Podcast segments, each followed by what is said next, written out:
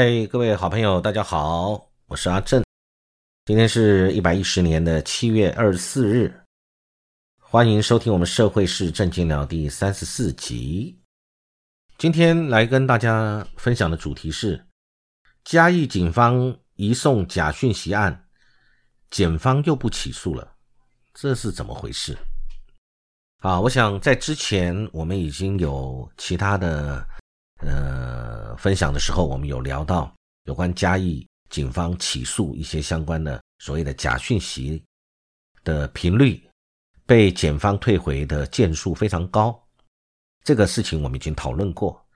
那今天根据媒体的报道，又有一件事情，我觉得值得我们讨论。那相关的当事人也是嘉义的警方跟嘉义的地检，是什么事情呢？嘉义市的有一位男子，他在五月底的时候。因为他自己是脸书社团的管理员，所以他在网络贴文有提到，确诊者参加检视中青会的参会，嘉义县卫生局为匡列，请参加中青会者注意，然后同时有连结新闻网，呃提醒网友，结果呢这件事情被嘉义的警方认定是传播不实讯息，移送法办。那嘉义的检方的说法是怎么样呢？嘉义检方说，这个案子是县府一九九九专线的检举，发文虽转贴新闻网的报道，但原新闻网中未框列问号是疑问句，但你发文的图卡里面未框列是肯定句，内容也没有经过相关单位证实，所以依法侦办。那根据中国时报媒体的报道，上面有特别提到这一段，我仔细看了一下。这位当事人他是说，嘉义县的警方专程到嘉义市去找他来做笔录，呃，言谈中还提到说上面有压力不得不办，让他质疑难不成是想透过司法让人乖乖闭嘴吗？他坦言被讯问一度是有压力的，担心会不会又被传去问，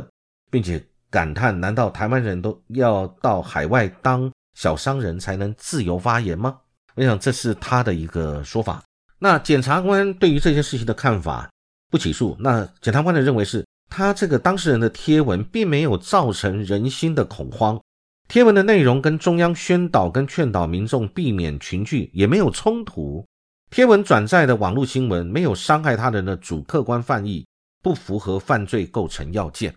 这个说法，呃，我非常赞成。我觉得检察官真的是都是依法论法。那警方的说法对于这个有没有个问号？变成是一个似乎是要不要侦办他的一个分界点，我对这个也是有意见。有问号跟没有问号，没有完完全全的转债，有这么大的差别吗？其实一般我们从这个正常人可以理解或者是推想、推敲、合理推想、推敲的语义里面，跟那个情境就可以理解他要传达的其实是什么事情。呃，其实我想我我想包含这个侦办他的警员。都并不认为他有任何的这种犯意，或者是想要造成公众的恐慌，或者是呃故意要制造假讯息等等。我相信连警员都不是这样。那如果警员你你都可以不认为是这样的话，为什么一定要办？你并不能因为一个所谓的一九九九的一个电话，呃，你就一定要办他？你也可以经过你的判断跟搜证跟了解之后，你认为这个不应该移送。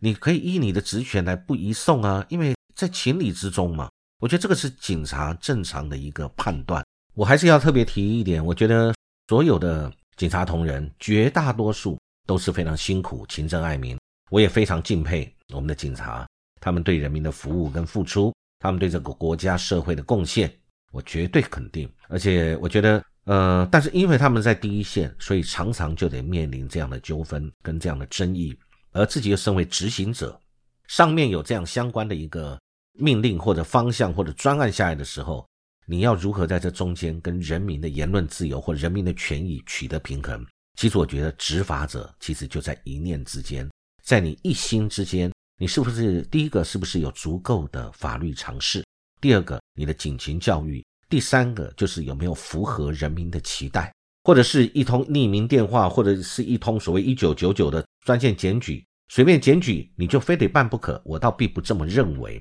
因为如果经过初步的了解，你可以去排除这个事情它的设法或者是不是有不法。我觉得这个判断的标准，在我们现在高素质的警察人员的手中，其实都是可以分辨的，而不要沦为一些特定人士的一个利用工具了啊！我想这是我跟警察同仁的一个分享。据联合报的报道，有特别讲到这个联合报的一个观察站里面特别有提到，他说，据统计，去年疫情爆发到现在，警方侦办处理的上千件的假讯息。院检审理完或侦查终结的案件，半数被裁定不罚或不起诉。理由是什么？理由尝试可受公平之事属于言论自由的范围。所以呢，我们这个事情要分两个层面。第一个就是说，有人检举，警察去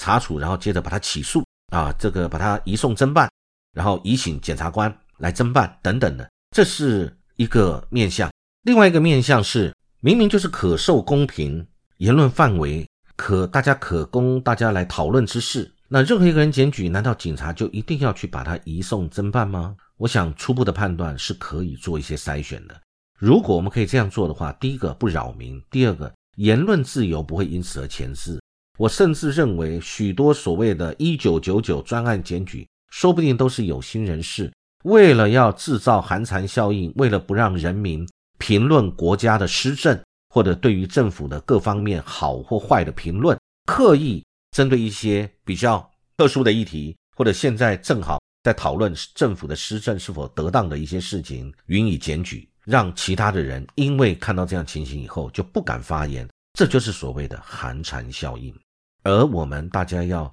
做事，这种寒蝉效应在发生，去钳制了我们人民最重要的言论自由吗？同时，在这个时候又有另外一件案件。那有一位也是高雄的，在南部的高雄的这一位吴姓男子，他有一天他是在脸书账号股票投资地方在社群分享他透过股票公开资讯查询到的八大行库公库买超排行榜，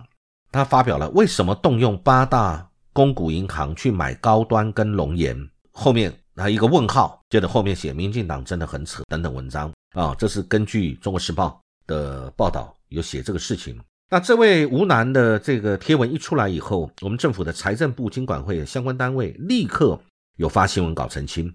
那这位吴先生他也隔天马上就删除这个贴文，但是后来刑事警察局吧，也仍然是函请高雄市的警察局来侦办，并且依照社会秩序维护法的散布谣言、足以影响安宁者，给他移送法办。那后来呢，这个在开庭的时候。那个这位当事人吴姓男子有向法官喊冤，他强调他并不是乱说，他也不是这个没有去查证，因为他是他只能透过股票公开资讯的查询八大公股行库的买超排行榜的相关的资讯，而且当天的新闻也有相关的报道，而且他在获知财政部有澄清这些相关新闻以后，他也马上就删文了。主张他的三文不属于造谣，他不是恶意的，他也不是故意今天要去造谣，造成社会的不安跟混乱、动荡等等。那法官经过审理的时候，法官认为他当事人并不是新闻媒体从业人员或者银行、券商等内部人员，他查证的能力是很有限的。